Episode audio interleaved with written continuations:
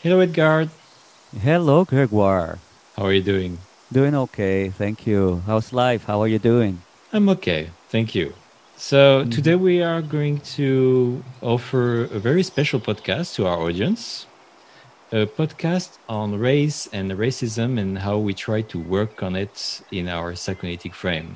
Now, we need to make this clear. We recorded this podcast 18 months ago, and to clarify, we are recording this introduction on October 2020. So the podcast was recorded 2018. So you will hear no mention of all the events that shake American society recently. It's not that we didn't think about them, it's just that they didn't happen. No, we're not yet. in denial. Is that So you will hear both Edgar and myself and two of our friends and colleagues, Tina Paul and Peter Jaegerman. And well, let's just say that we did our best. I think after listening the edited version of the podcast, it's both interesting, but also I want to say that of course it there's room for improvement. You will see. The fact that we are using different theoretical frames probably has something to do with that. Yeah, we not only talk from a psychoanalytic perspective, there are also some takes from a psychological perspective, and there are some comments and expansions from a sociological perspective. And we all come from different places. So, mm-hmm. and we all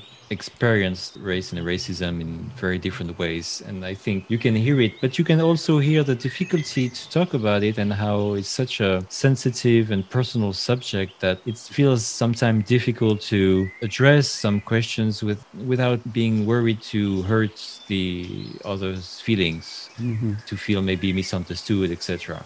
I think that's something people will notice. I just want to put it forward before to make sense, maybe sometime, of what happens. Knowing that the four of us are really good friends and we really respect each other, both personally and professionally. You're going to see how we are trying to talk about racism and racism in general and how to work on it in a psychoanalytic frame. You're probably going to see how we try to bring some concepts and how they can be both helpful and uh, not so helpful at some other points. In addition to what Gregoire has said, we also acknowledge that we are immersed in a climate that makes it difficult to distinguish the personal from the professional around this subject. But you will also be able to listen and perceive how, from different cultural perspectives, we approach the subject. Some of us with more confidence and some of us with less confidence. As you will see, the theme is, of course, way too wide and complex to be addressed in just one podcast. So, just as usual, but even more more so for this podcast, please let us know if you want us to expand, if you want to question, if you want to comment what we said. We are expecting to do a follow up podcast. And please go ahead and be critical, bring your ideas, and we will uh, be very happy to work on it. Let's just say that there are a lot of things to say on this matter and that when we recorded it, I think there were not that many conferences on the subject. I think today, if you want to uh, discuss uh, race and racism in the psychoanalytic frame, you will have uh, opportunities to listen or read more articles and books than at the time we recorded. Mm-hmm. There are particularities to race and racism, but I'm pretty sure people will recognize some of the dynamics that we will be describing and talking about in other kind of segregation in violence against women against uh, other kind of minorities uh, all around and this is not the last podcast on race and racism the next two podcasts will offer an interview with lee jenkins lee jenkins is gregoire's supervisor and he will share with the, our audience his experience and thoughts on race and racism in his psychoanalytic practice Okay. okay. So I guess that's it for this unusual introduction. Now we are going to leave the rest of the discussion to our former selves and our dear friends Tina Paul and Peter Jaegerman. If you want to leave us some comments or questions, you can contact us directly at discussions on psychoanalysis at pm.me or you can also join our Facebook group, Discussions on Psychoanalysis. You can leave us uh, messages there or you can post publicly in that forum. And you can use our Twitter account just the same way. The links will be in the description of the podcast. Mm-hmm. Well, welcome to Discussions on Psychoanalysis.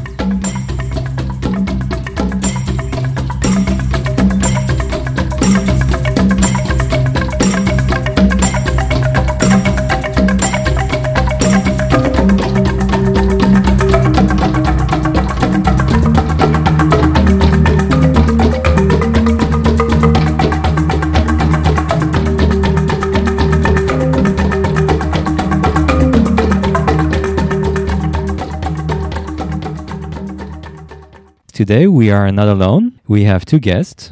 Hello, Tina. Hello, I'm Tina Paul. I am a licensed psychoanalyst and I'm also a developmental psychologist. And hello, Peter. Hello, Gregoire. I am a licensed psychoanalyst and I am privileged to be a classmate of everybody here.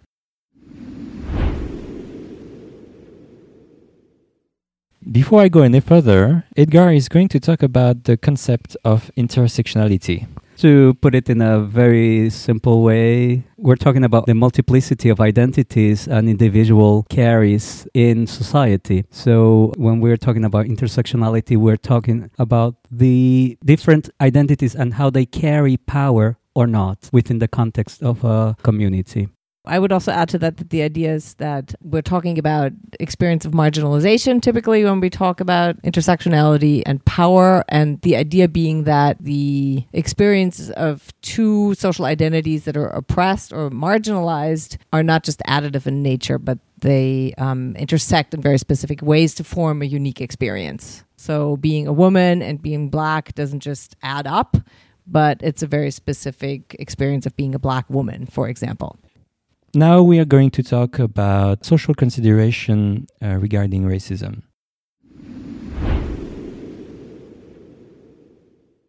You will hear in this podcast that we will use the term racism in different ways. My sense is if you use the social construct of race to discriminate people and to attribute to those races specific qualities, then the reasoning becomes by definition racist and that racism is a way to organize people around the social construct of race, which has a lot of different clinical consequences. I do think that race has sort of a unique position in the way it's tied to color, especially in this country, in this historical context. So, if I'm hearing you correctly, what you're saying is that race is not an umbrella for other intersections. Yes, I'm thinking of racism more as a organizing social structure uh, rather than as an individual level characteristic. And I also would add to that that racism is intimately tied to power so that the dominant group or you know the group in power can be racist but not vice versa peter we're going to be talking about the clinical encounter, and we're going to be talking about how we deal with race as a factor and what preconceptions we may bring, including, I think, very importantly, what Tina's talking about racism. But I think that race alone at least needs to be reserved as, as a neutral factor. Edgar.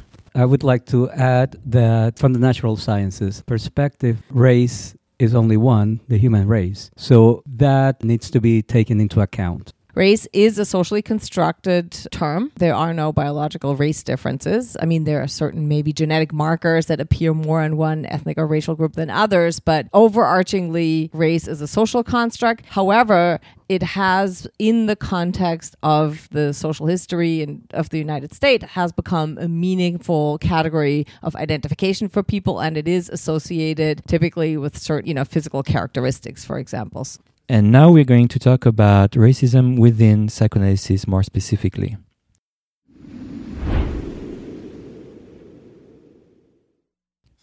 For all those who studied psychoanalysis in the US, you probably noticed how infrequent it was for psychoanalysts to use social concept and the uh, concept of racism more specifically in the recent times. We noticed that we couldn't find any clear school of thoughts, maybe besides the relationals, who would include that a little anecdote to share. Since I started my training in 2010, I think around 2011 or 12, I started a little folder on my computer that was called Race and Psychoanalysis, and it had not very many articles in it. That being said, there are some people who've worked on this topic for years, and I don't want to pretend that that wasn't the case, but clearly it was not a topic that was presented in our psychoanalytic training. We all took one class that's state mandated that's the only reason we had this class that was called what? Social cultural influences.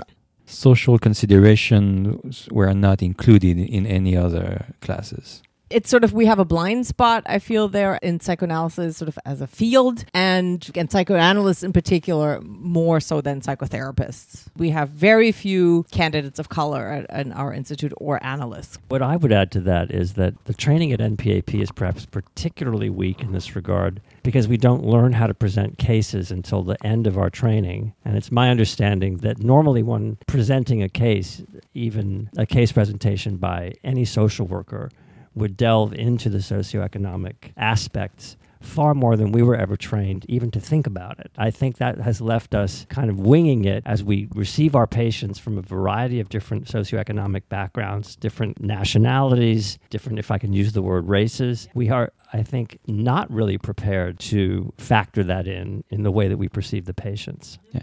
I was actually surprised to see how poorly uh, the social was integrated because when I studied uh, psychoanalysis in my university, it was actually everywhere. Yeah, the same here. I, when I studied in Germany, actually, psychoanalysis was part of my psychology studies there, undergraduate, and it was also much more part of my studies there.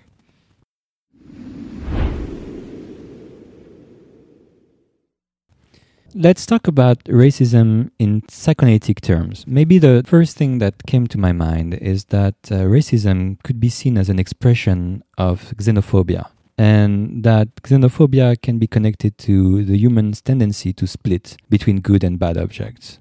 I think this goes back to the idea of, you know, is racism a thing on its own? Free of is racism kind of a category in people's minds or a race? You know, when you talk about xenophobia, splitting, compartmentalizing, you know, and, and social psychologists would cer- certainly argue that people, you know, have schema and, and race maybe just another way by which people compartmentalize or split. But racism, I would argue, is always overlaid with power structure and the social.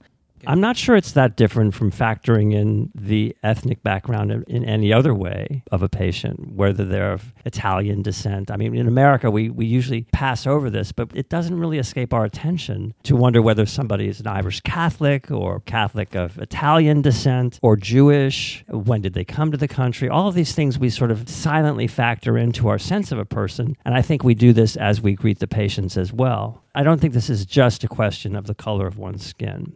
Yeah, of course not. It felt to me that uh, going through this idea of separating the good and bad objects, uh, there's something about race that we will find in psychoanalysis that it doesn't mean it has the function, but it, it could and can have the function to create some sense of purity and to keep the strange outside of the subject. It, it's this kind of projection that can go along with the tendency to split. It doesn't mean it will actually uh, function this way, but it can lead to uh, those kind of functioning, it seems to me. My question would be Is that sort of a quote unquote natural tendency that we have to split? And I would argue, by the way, wherever there's a split, there's a projection. I think the two always go together. I do definitely think that as a culture, we do that. We split into good and bad, and arguably oppressed minorities become the container of all the split of intolerable parts of ourselves. The other, the foreign, the uncontainable. But who that gets projected onto or into is again informed by who has the power.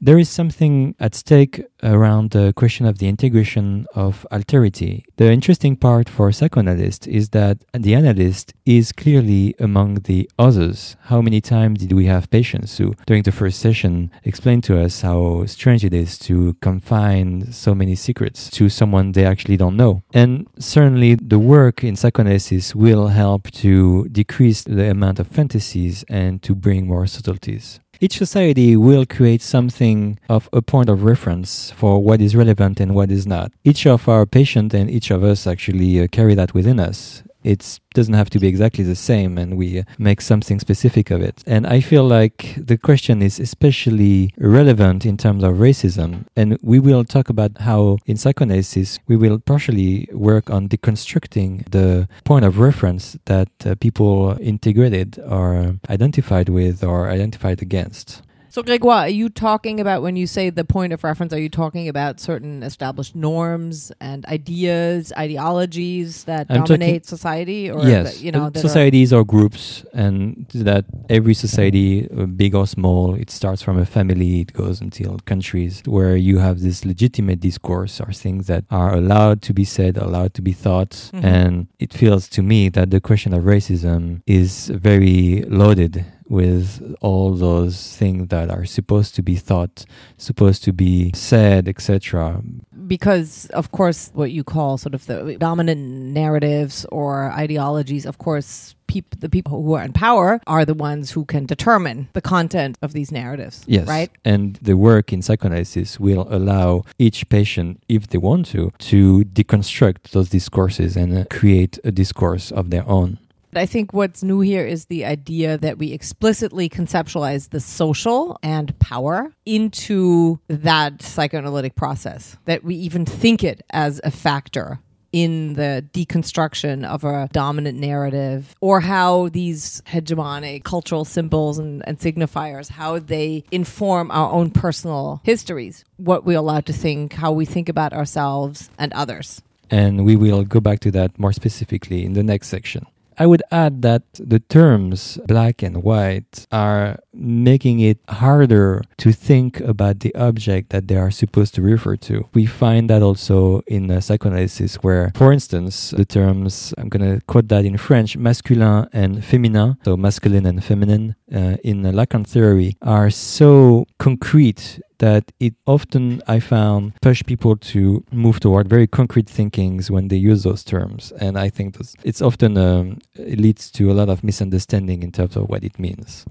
Are you saying that the terms black and white confuse the subject? Yes, because people who are referred to as white are not actually necessarily white, and people who are referred as black are are not necessarily black. It's actually much more subtle than that. And also the tendency to conflate racism with just a black and white issue when actually it's much much broader. And um, I would say some groups might feel very uh, undermined in the suffering because the terms that are used to think about those concepts are actually excluding them.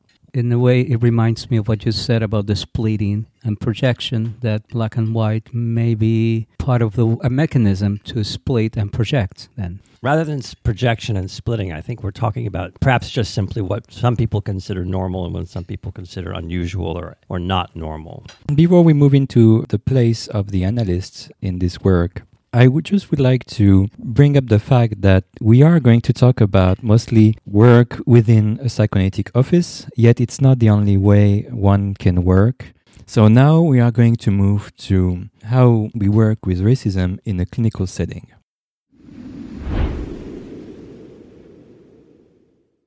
Let's talk now about how we work with uh, racism in a clinical setting.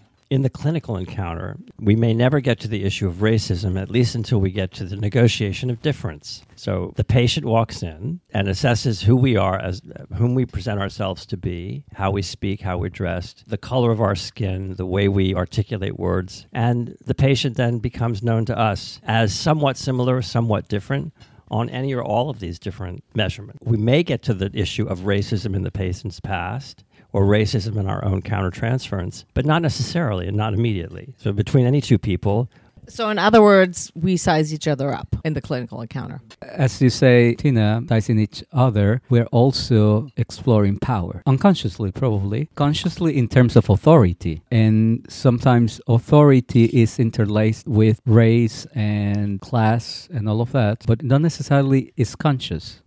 Let's not forget that in the clinical encounter we as the providers automatically carry a lot of power We need to keep in mind that the analyst has to be able to hear and respect the unrelatable parts of each patient's experience. We can't expect to know and to have um, experienced everything. One of the things that, that I think is pretty hotly debated, maybe less in psychoanalysis and more sort of certainly in research on service mental health services delivery, is the idea that patient and provider should be matched on social identity characteristics. So, for example, that it's preferable for black people to see black analysts. My thinking about that is that number one, of course, it is good to have a more ethnically and racially diverse provider body to have more people to choose from and that we be more diverse as psychoanalysts so that patients who would prefer to see somebody who is from a similar background as they are can do so. However, I feel like that this idea that matching is a good thing per se violates like a fundamental assumption of psychoanalysis, which is that one mind can relate to or make contact with another mind. I mean, I don't think we can ever really fully understand another person's experience, but we all work based on the premise that we can make contact with another mind and another person's unconscious. It is a fallacy to think that one Indian person would understand another Indian person better. I think that forecloses a whole realm of fantasy, unconscious process if we assume that we're completely constrained by our social identities. It does make sense, and it reminds me of the founder of our institute, Theodor Reik, who said that at the depth of our unconscious is where we can find each other. My words, of course, I'm paraphrasing him. But he said that when we're able to tap into the unconscious and there's something in us as the analysts and in the patients, the analysands, that somehow connect us to each other that's in the depth of the unconscious, which is a Freudian concept, of course. So that goes beyond the social markers or the social identities, and it talks about race, but in the wider context, meaning the human race. So that's what makes us human the ability to connect to each other at some very deep level. I would even add that I think most frequently our most rewarding clinical work is with people who are unlike ourselves. I find that actually bridging the gap and negotiating the difference between people of radically different backgrounds actually enhances the work. We can hear how some um, physical or cultural resemblance can uh, maybe be useful to begin the treatment, but it certainly will have to be uh, deconstructed. I do ask my patients directly, I ask them why they decided to contact me and not another French speaking uh, therapist. And it doesn't mean it's going to lead to a lot, but it already uh, starts to enlighten a little bit of the transference that is already happening. Obviously, as a French speaking clinician, I get to see or be contacted by a lot of uh, French people because they think that with me uh, things are going to be easier. And in some ways it is. They can refer to cultural event, or they can have a cultural references that I can share. But the part of the work is also to help them remember that even if they can feel that French people are in certain way while they are in the US, if you go back to France, you can quickly realize that French people are of every kind. And that's something that as analysts we uh, really have to keep in mind, not to indulge ourselves into uh, this kind of mirroring that uh, can happen. Mm-hmm and maybe it can end up in sort of foreclosing experiences, fantasies, transferences because we sort of assume about each other that we know each other's experiences. Exactly. And if that's not explicitly explored, which of course in analysis we have a there's a greater likelihood it will be explored. Maybe this is a greater danger in non-analytic treatments that there's sort of a whole set of assumptions and fantasies that don't get touched. But still, we have blind spots. One thing that came to mind, I think that can motivate people or maybe a reason for why, especially people who belong to certain kind of oppressed minority groups. And I'm not just talking about race and ethnicity here, I'm talking about sexual minorities, you know, for them to seek out somebody who, at least on paper, is like them, is because there's a great fear, of course, of being pathologized. And I think that is a real danger. And I think it's something we have to really hold in mind whenever we deal with a patient who belongs to a, a marginalized or oppressed minority group, and especially when we represent the the dominant group, if you will.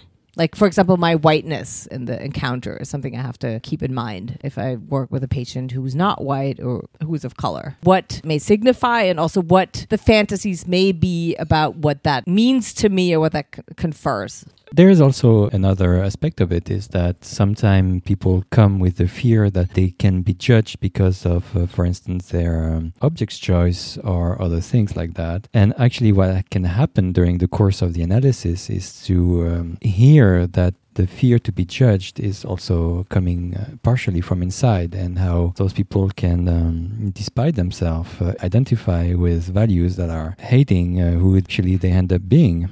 So you're talking about sort of the internalization of the oppressive mechanism. For example, internalized racism or internalized homophobia, something along those lines. Exactly. Mhm. That is not understood as uh, internalized at first and is always uh, at first only projected.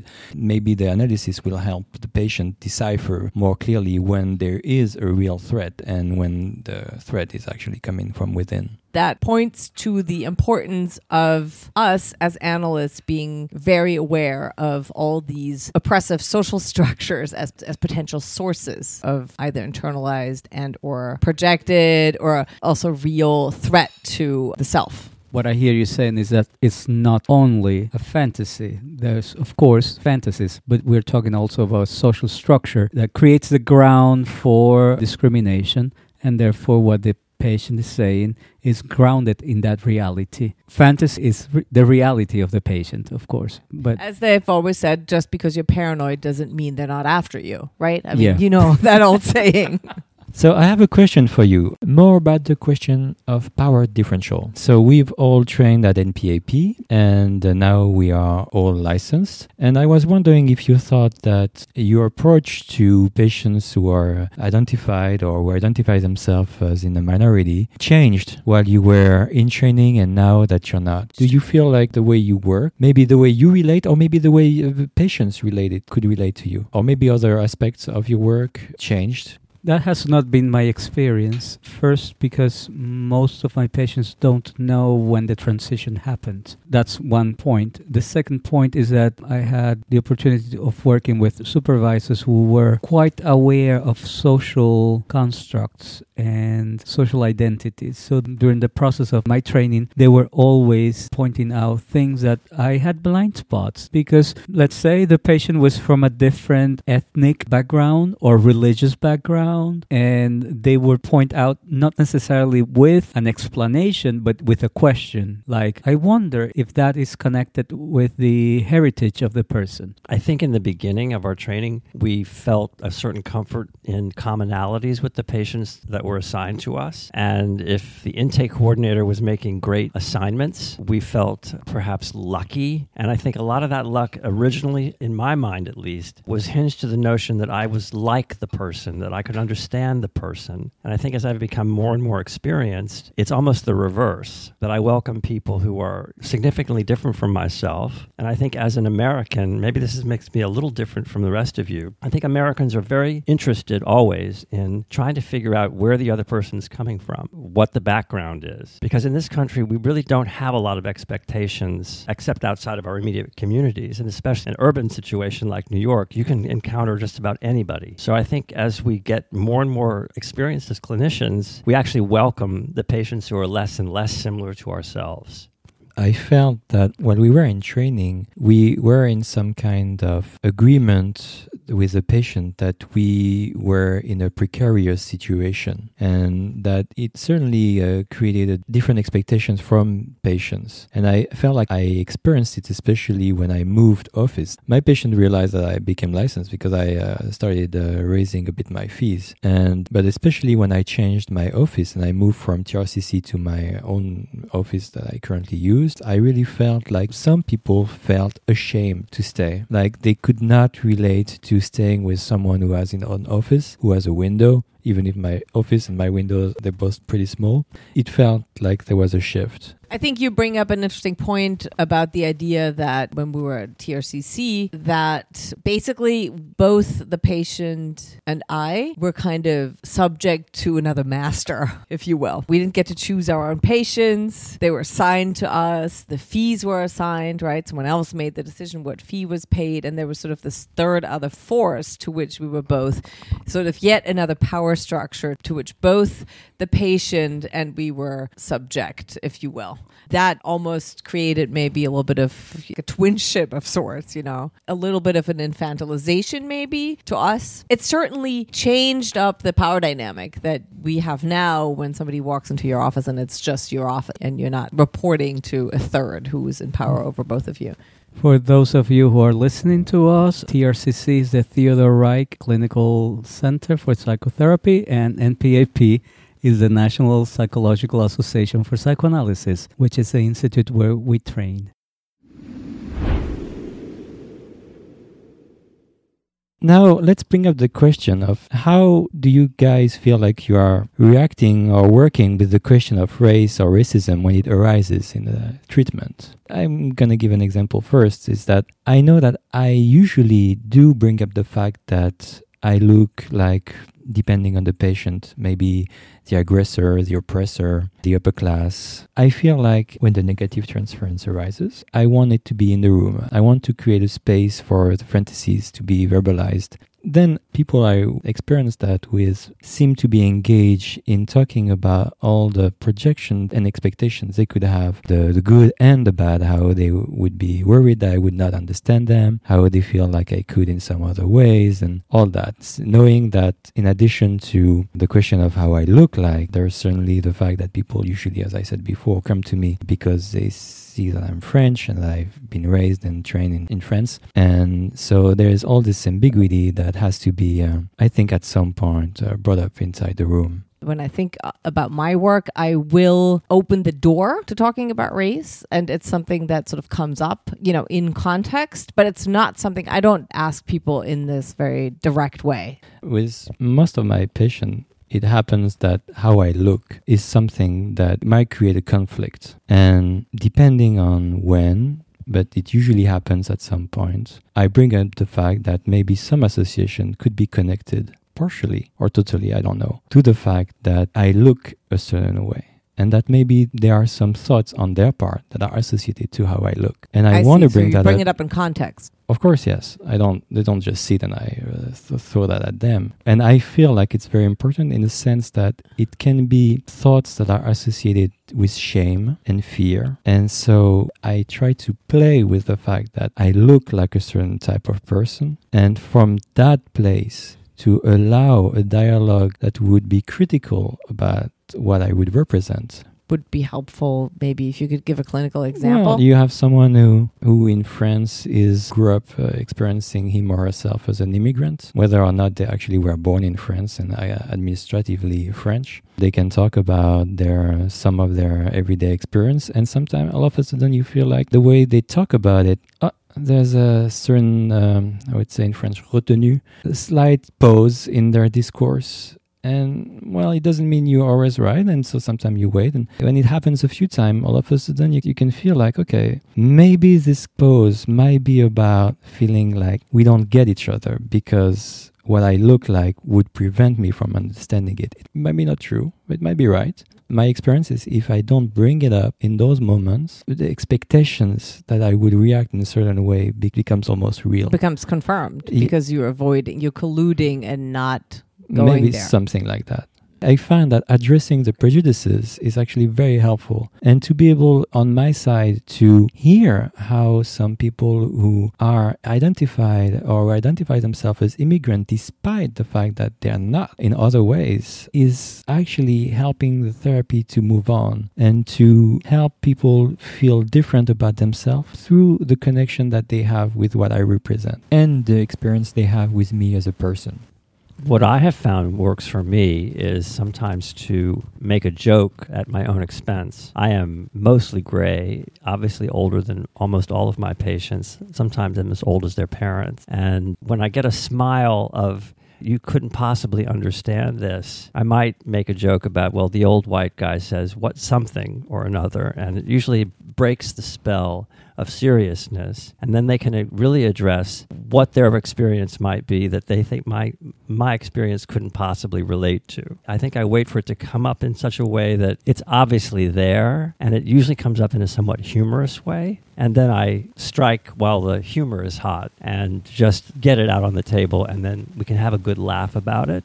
and take it from there. But it's not for me to dispel what I think may be their fantasy. I think I wait for them to pretty much articulate to me a misgiving about who I might be as a mm-hmm. person, and then then we go there directly. And that's how I've dealt with it. In my case, I usually wait for a negative transference to unfold and then I would address it. I am aware that, for example, if I'm working for, with immigrants, the subject of citizenship might be in the room. But unless it shows up in the clinical material, I try to be very careful of not foreclose the process by interpreting too early a negative transference when I think it's about that. And in reality, perhaps the patient is not thinking about it.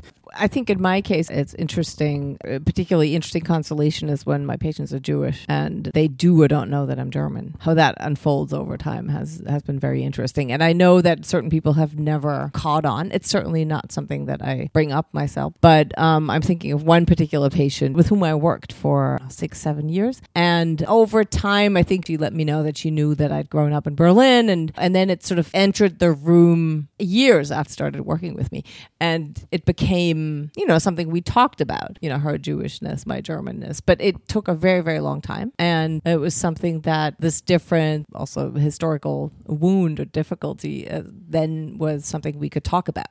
And now we are going to open a little parenthesis on the question of ancestry, which will lead us to the broader question of identity and identification.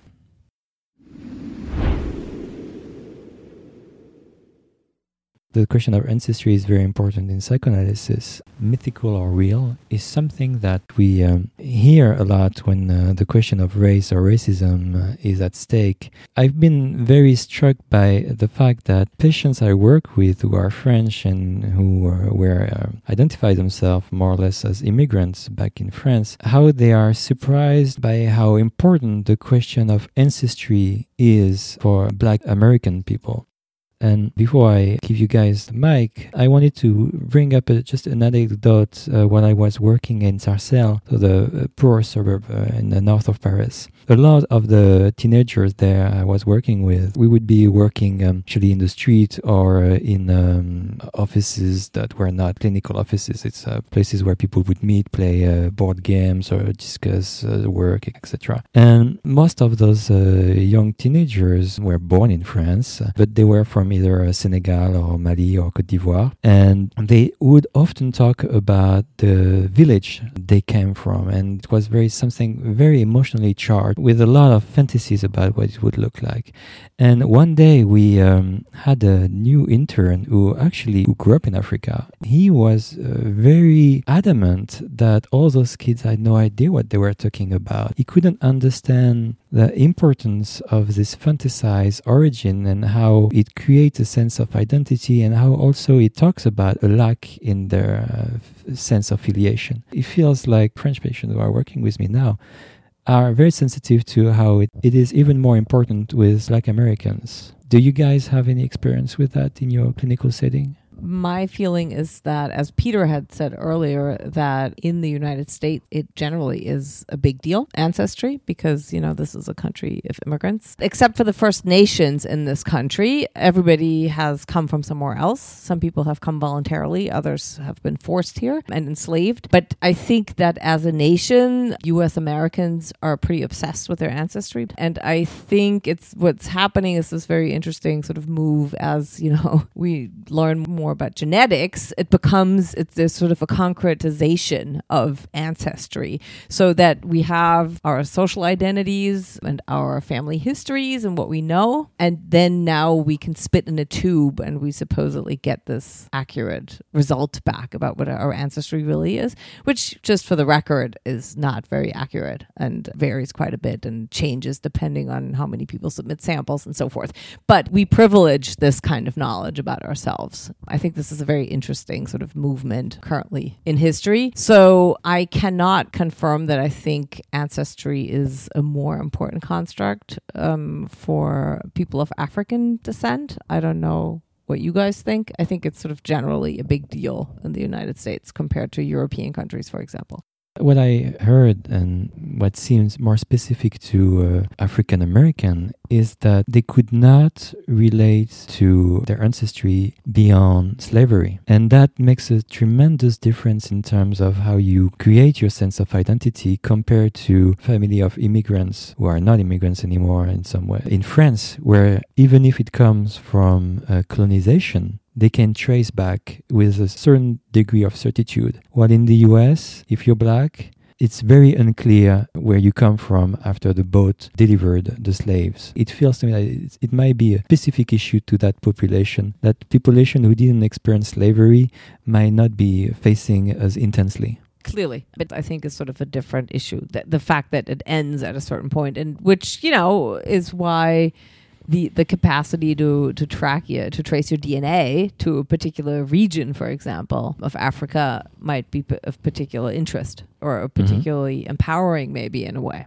I think my own African American clients have generally felt they came from the South or they came from Chicago. But I think part of the tragedy of American slavery and American race relations is that we really deprive Black Americans of any further sense of their own roots, as it were. So while it may be a big preoccupation among young people to trace ancestry back as far as possible, it is only possible if you can do it through names. So, for example, because the names were changed as they came into Ellis Island in the beginning of the uh, 20th century, it ends there because there's no further traceable, there's no further anything traceable back. But if you come from England and you came over in the 1700s and there is a surviving name, you can go way, way back. It's virtually impossible for most African Americans to get back much further than what region they came through.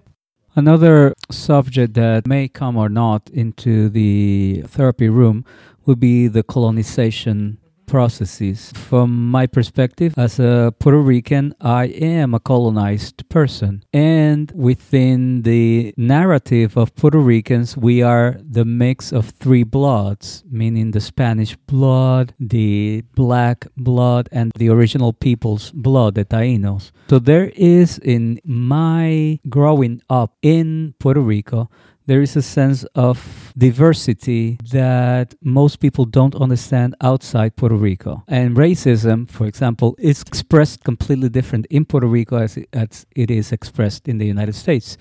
And what I have received through my heritage, we are a colonized country. Therefore, the way we look at ourselves and look at Americans is informed by that colonization process. So that complicates things. We are going to leave here this short parenthesis on the question of ancestry, even if we know very well that a lot more could be said about it. Now we're going to move to the last part of this podcast on identity and identifications.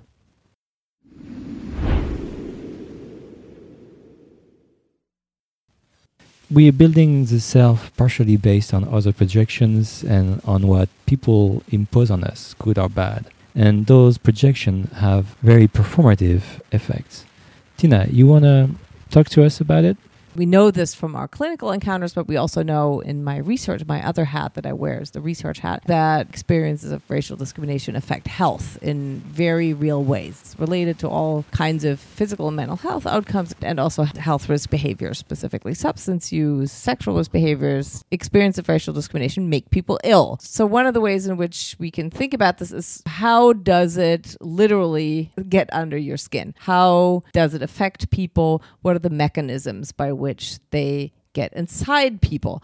And so, one of the constructs that I've been thinking about, um, what I've turned to, is number one, the idea of thinking of racism or racial discrimination as a form of trauma, as a traumatogenic experience. And then it's not a really far step to think of a construct that we know from Ferenczi as the identification with or the introjection of the aggressor as a mechanism by which racist experiences can affect a person. So the idea is that somebody who is helplessly dependent, right? So Ferenczi talks about it in the context of child abuse and a, a, child who's dependent on an abuser. But we can think of, I guess, of all of us are dependent on society or the social structure, a larger social structure. So if this social structure mistreats us, inflicts trauma, inflicts pain on us, one way of maybe coping with that is to internalize racism. Sort of, I'd start to identify with certain stereotypes stereotypes about your group, uh, your devalued group. And this just doesn't just go for racism, it could be other forms of oppression as well. And this would be a way by which the oppression becomes internalized or gets under your skin. The idea is that in order to survive in a structure on which you're dependent for work, for food, for your daily life, one way in which you get by is to avoid the conflict of dealing with the fact that the social structure in which you live devalues you is to sort of buy into it.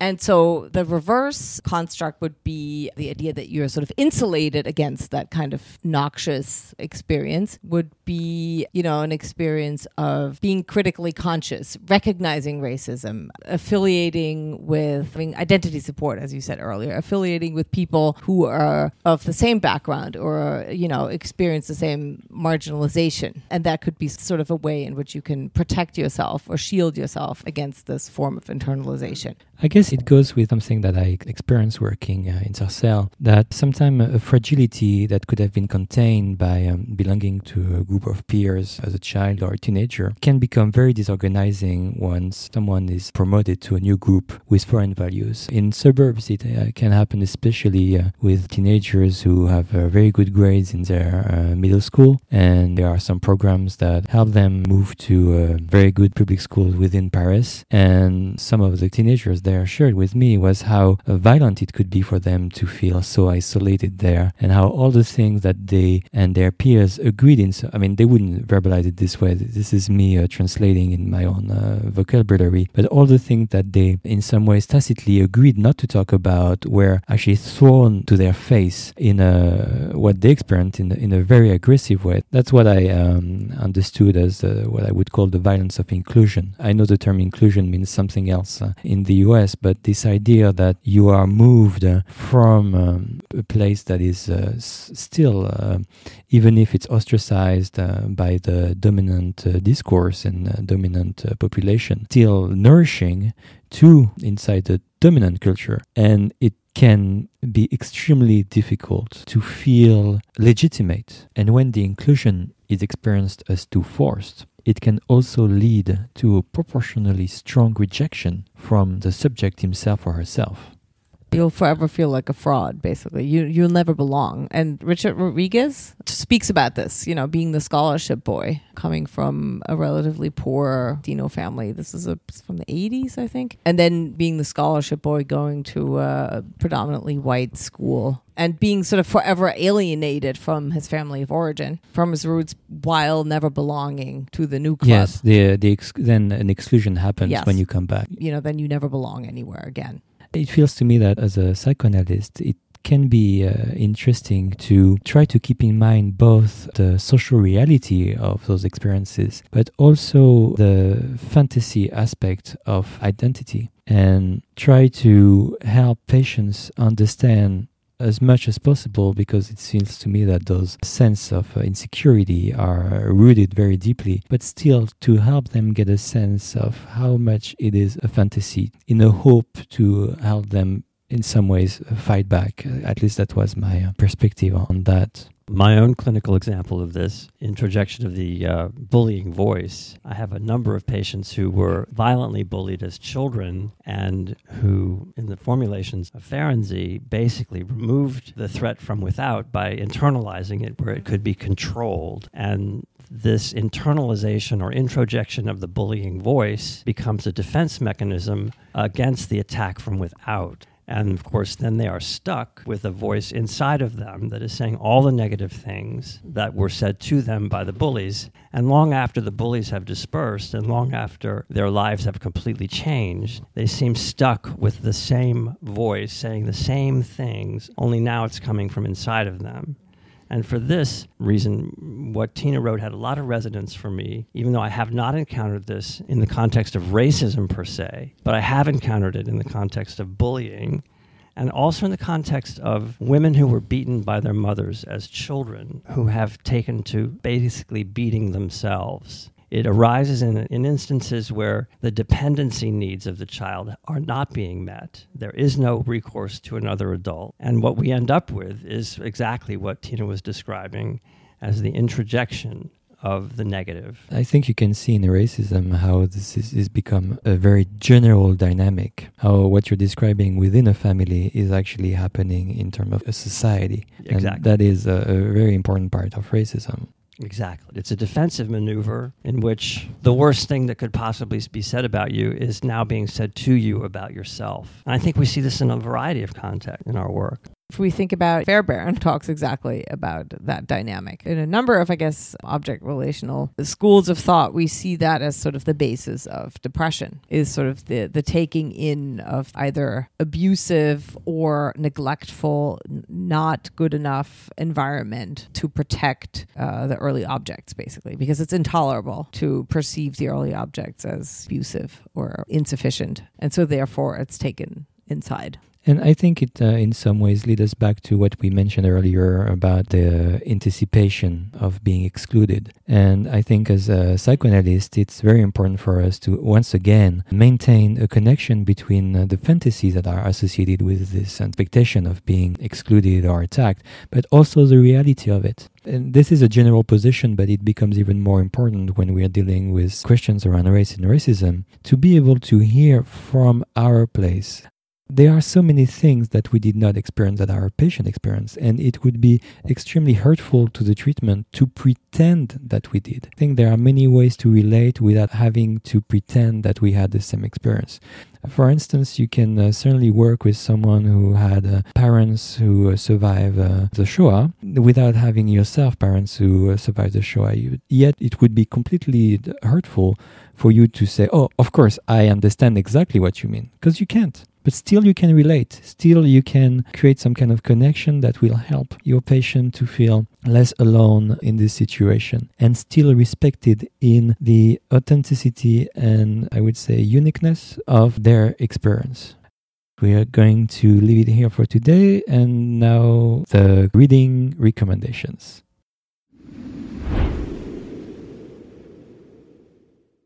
Ferenczi, confusion of tongues which interestingly was suppressed and was sort of the reason you know he was kind of thrown out of the psychoanalytic community or one of the reasons. Maybe it was the final straw. It wasn't published in the united states until 1949 even though he wrote it in the early 30s because and it was so controversial. before we were uh, recording the podcast Tina, you mentioned a very interesting distinction between Ferenczi point of view and Anna Freud's point of view. Could you just summarize for our audience? Very briefly i think number one Ferenczi's work Ferenczi's article i think 1932 he wrote it predates Anna Freud's book on the defenses of the ego, mm-hmm. which includes the identification with the aggressor. But very briefly, I think in Ferenczi's work, the idea of the identification with or the introjection of the aggressor is really sort of the basis for the ongoing oppression, if you will, of the victim and the continued victimization. While Anna Freud has quite different take where the identification with the aggressor becomes more of an adaptive defense mechanism. Mm-hmm. Mm-hmm. And the idea there is more that kind of what's done to you is acted out or inflicted maybe on someone else. This is very brief. Peter.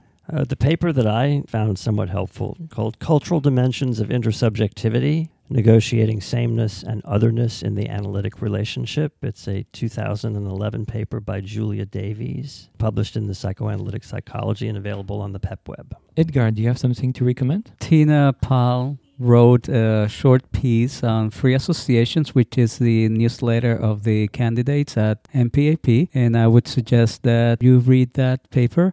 It talks about the connections between health and racism and internalization and introjection. So, a wonderful short piece.